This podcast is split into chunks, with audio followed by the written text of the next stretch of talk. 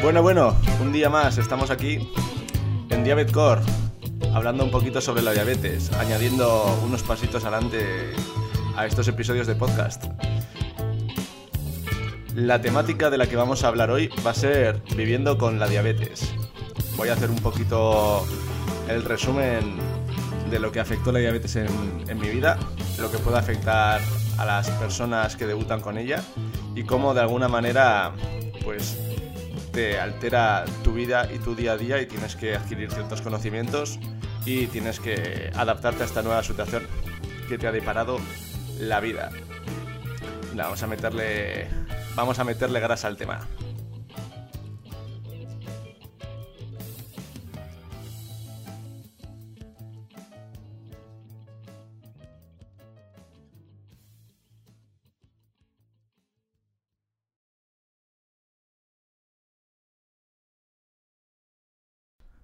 Bueno, bueno, estamos aquí un día más.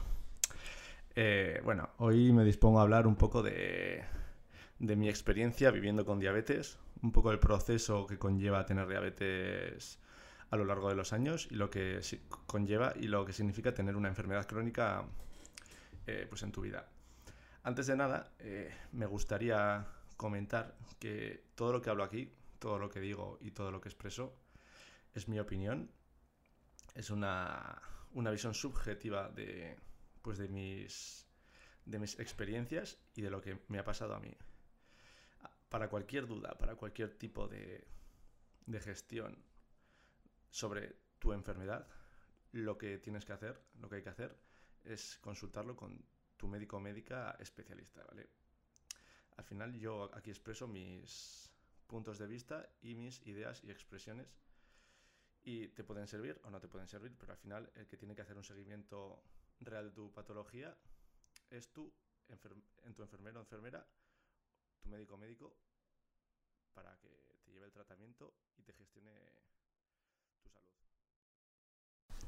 Pues nada, de repente llega un día, eh, sí que sabes que empiezas con sintomatología previa, pero bueno, no sabes muy bien por qué, tienes síntomas raros, poliuria, polidipsia, polifagia, astenia, estás jodido, estás jodida, y te hacen una analítica, te hacen una glucosa, una glucemia capilar, y de repente, paca, hiperglucemia. Y dices, joder, nada, de repente empieza un cambio radical en tu vida, empiezas de cero, empiezas a descubrir un nuevo estilo de vida y sí o sí te vas dando cuenta de que tienes que adaptarte a ello llega de golpe el, nuevo cambio en tu vida. A mí me ocurrió que yo antes de, de tener esta patología, me pasaba que, a ver, yo me cuidaba relativamente. Yo hacía, pues bueno, hacía ejercicio de vez en cuando, no era constante con ello, tampoco mucho en esa época. Sí que lo fui un poco antes, pero luego lo, dejé de lado y luego ya, pues, muy ocasionalmente hacía algo de ejercicio. Y en relación a la alimentación, pues, la verdad es que era bastante café y muchas veces no desayunaba. Luego comía lo que me apetecía. Pues bueno, ya de, alcohol ni hablemos, ¿no? Ya sabemos cómo son los adolescentes, post-adolescentes. Y, y claro, de no tener una, una vida ordenada, eh, a tener que hacerlo por obligación, por tu propia salud, porque si no sabes que vas a tener una consecuencia negativa a lo largo de los años, pues es un cambio un poco difícil. Y si no se está acostumbrado, pues puede conllevar a, a problemas a la hora de, organización y a, problemas a nivel eh, psíquico y anímicos. De todas maneras, cuando empiezas en, este nuevo estilo de vida te das cuenta cómo las personas y cómo la población en general hace las cosas muy mal come tan mal y hace su, pues, hace su dieta y su estilo de vida tan, de forma tan nefasta. Y te das cuenta de las cosas que son buenas y de que no son tan buenas a nivel, a nivel alimenticio. Te empiezas a fijar en etiquetas y te empiezas a, pues, a dar cuenta de, de lo que conlleva comer ciertas cosas o no.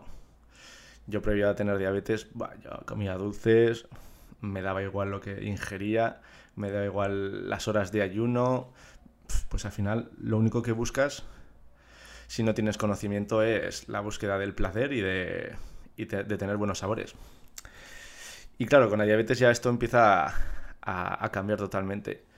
Es por ello que inicias un proceso de autogestión de la propia salud y te das cuenta que tienes que estar en aprendizaje constante. Eh, dentro de este aprendizaje constante que tienes que, iniciar en tu debut, todo comienza en un, en un aprendizaje multidisciplinar. Todo esto conlleva a tener que aprender he hecho muchas veces aprendizaje. ¿eh? Todo esto conlleva tener que ir progresando en diferentes aptitudes y, en interiorizar pues hábitos y conocimientos que antes no tenías para desempeñarte en tu día a día. Es decir, tienes que aprender a contar raciones de hidratos de carbono, cosa que mm, una persona que no tiene diabetes no va a hacer nunca, a menos que sea una persona fitness, alguien de gimnasio, que sí que le guste hacer un tipo de dieta establecida, si no, mm, nadie va a contar raciones de hidratos de carbono. Tienes que aprender sobre tratamiento, ¿vale? Eh, tienes que aprender a, saber pincharte la insulina, quitar ese miedo inicial si es que lo tienes a las agujas. Eh, más adelante tienes que aprender a saber cómo te afecta el ejercicio físico, el estrés, diferentes situaciones de tu día a día que previamente al diagnóstico eh, no te afectaban de ninguna manera, ahora sí que te pueden afectar a tu, a tu glucemia y a tu bienestar. Con lo cual te das cuenta que tienes que hacer valoraciones constantemente de las situaciones y del día a día. Y tienes que ir descubriendo qué, factores alteran tu glucemia. Como ya había comentado previamente, la del estrés. Es una situación complicada y, y cuanto más tiempo pasa te vas dando cuenta, más tiempo de enfermedad me refiero, vas dándote cuenta de que cada vez controlas menos y que hay cada vez más factores que, que pueden alterar esta glucemia. Sin embargo, yo creo que siempre hay algunos que podemos los diabéticos controlar y, y que podemos pues mantener entre cierta normalidad para, pues eso, para poder tener la, vida mejor encaminada. Para mí, dentro de estos factores que pueden alterar la glucemia y que se pueden controlar está claramente la alimentación. Yo, yo creo que todo diabético y diabética tiene que tomar riendas de, de su dieta, de su alimentación, una dieta equilibrada. En realidad los diabéticos podemos comer todo. De todo, podemos comer dulces, aunque no esté indicado, siempre que sepas cómo te afecta eso a tu glucemia y a tu cuerpo y puedes ponerte tus bolos de insulina correspondientes para, pues, para corregirla. Pero claro, son, son decisiones y son cosas que al principio te va a costar saber cómo eh, reaccionar. Es por ello que no se aconseja su ingesta. Aparte de que para, una persona no diabética también el hecho de ingerir azúcar, ingerir grasas eh, saturadas, pues no es conveniente. Pues para el diabético lo mismo, pero además eh, la dificultad del control glucémico debido a esa ingesta. Aparte de lo que viene a ser la dieta, que podemos controlar dentro de unos baremos y un espectro, pues bueno, controlado dentro de la dieta mediterránea, que bajo mi perspectiva, si no se tiene, si no se tiene conocimiento, pues sí que puede costar eh, realizar ciertos hábitos saludables, pero bueno, yo creo que la mayoría de las personas, a menos que coman e ingieran mucha basura de manera habitual, yo creo que se pueden adaptar a esta dieta. Eh, una dieta, pues lo típico. Eh, la mitad de las calorías en hidratos de carbono, un poquito más. Eh, grasas 30% y proteína pues suele ser de un 15 a un 20% más o menos, dependiendo de la ingesta de las grasas. Pues bueno, una dieta, bajo mi perspectiva, eh, equilibrada, ¿vale? Vale. Aparte de, la dieta, otro factor que podemos regular los diabéticos es el tema de, la administración del tratamiento y de la insulina, ¿vale? Al final es un factor que es indicativo de subir y bajar el azúcar, claramente. ya que es nuestra forma de regularnos de regularnos la glucemia directamente y de poder abrir paso a esos nútridos dentro de nuestras células. Nútridos, gran palabra. Es por ello que como diabéticos tenemos que aprender cómo afecta la, insulina dentro de nuestro organismo. Y hay que eh, adquirir el conocimiento para saber cuánto administrarnos de insulina y cómo administrarla, en qué condiciones, ¿vale? Es decir, sabemos que si hacemos mucho ejercicio tenemos que bajar la insulina. Eh, sabemos que si comemos más hidratos de carbono tenemos que pinchar más insulina. Si metemos más grasas, sabemos que a 3-5 horas nos va a mantener la glucemia estable, con lo cual va a haber que poner algún bolo corrector. Y sabemos que la manera en que administramos la insulina, el lugar, si hemos utilizado una aguja nueva, si hemos cambiado el punto de punción, eh, si hacemos todo esto bien, sabemos que la, dosis de insulina que vamos a administrarnos va a ser exacta y va a ser correcta. Mm, yo al principio no, hacía, pues bueno, mucho hincapié en estas, en estas decisiones de cambiar la aguja.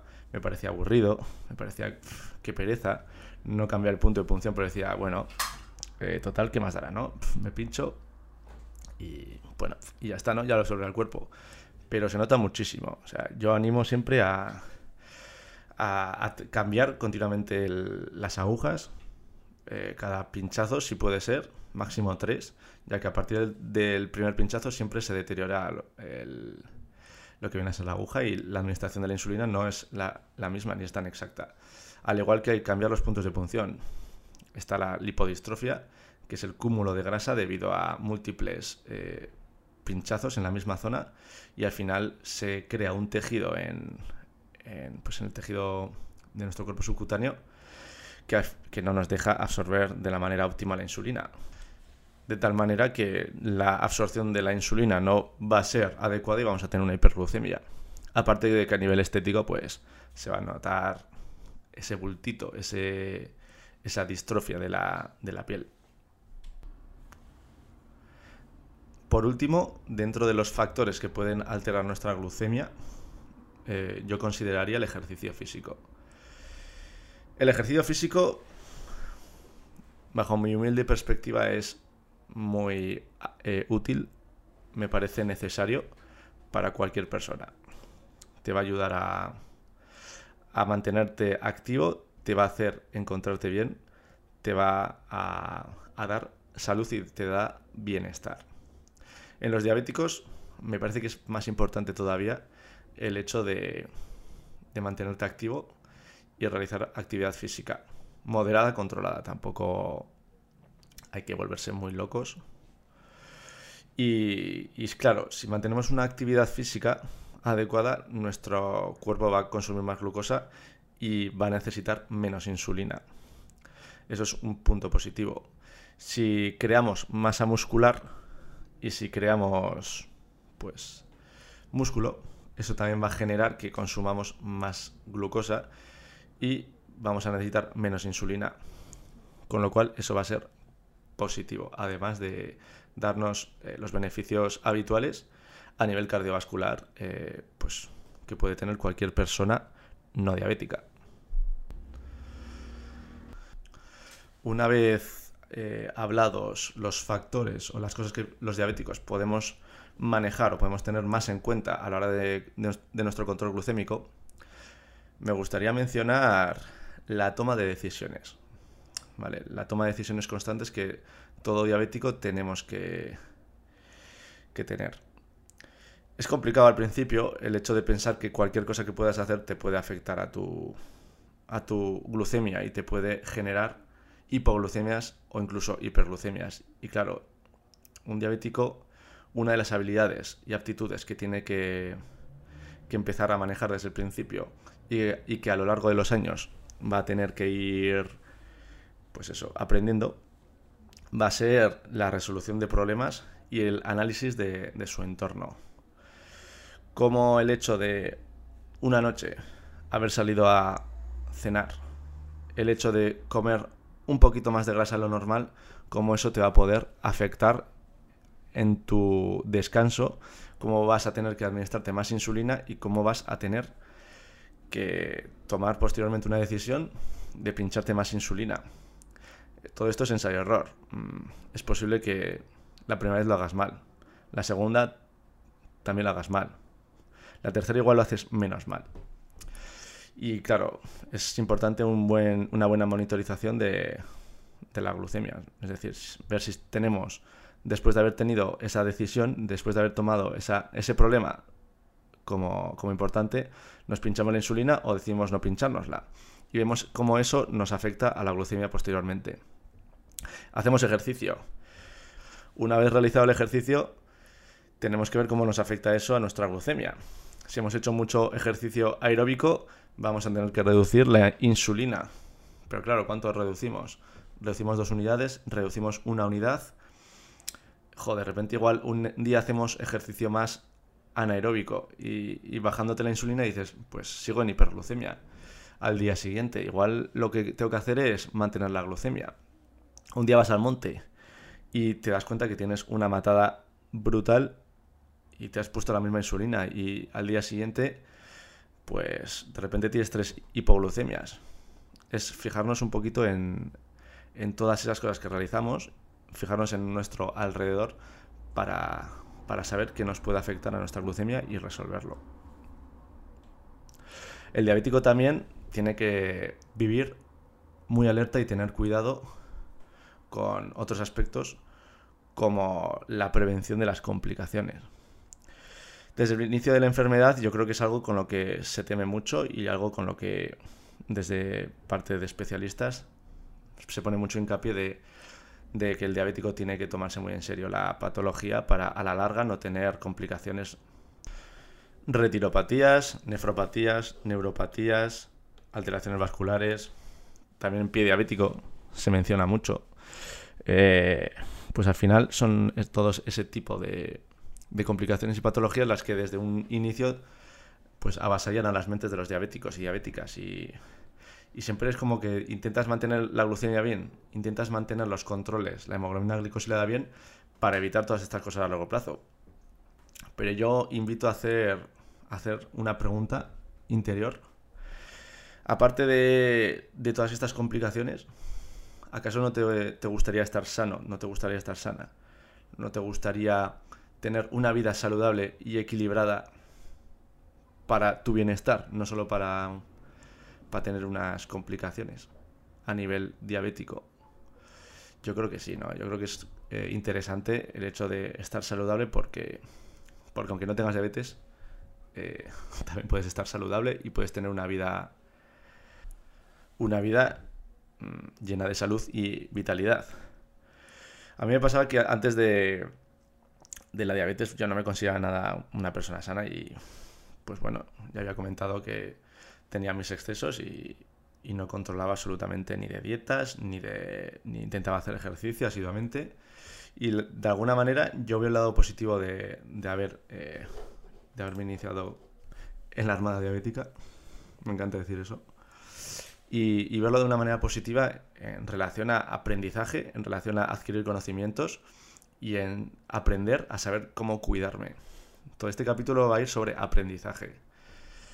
Yo creo que es súper importante el hecho de, darte cuenta de, pues, de lo que se tiene y, con esto me gustaría comentar que claro, al iniciarte con la diabetes hay muchas personas que no, que no quieren ver el problema, que adquieren una actitud, una actitud destructiva hacia ellos mismos, hacia ellas mismas y de alguna manera no quieren afrontar la realidad que les ha tocado y, quieren mirar hacia un lado.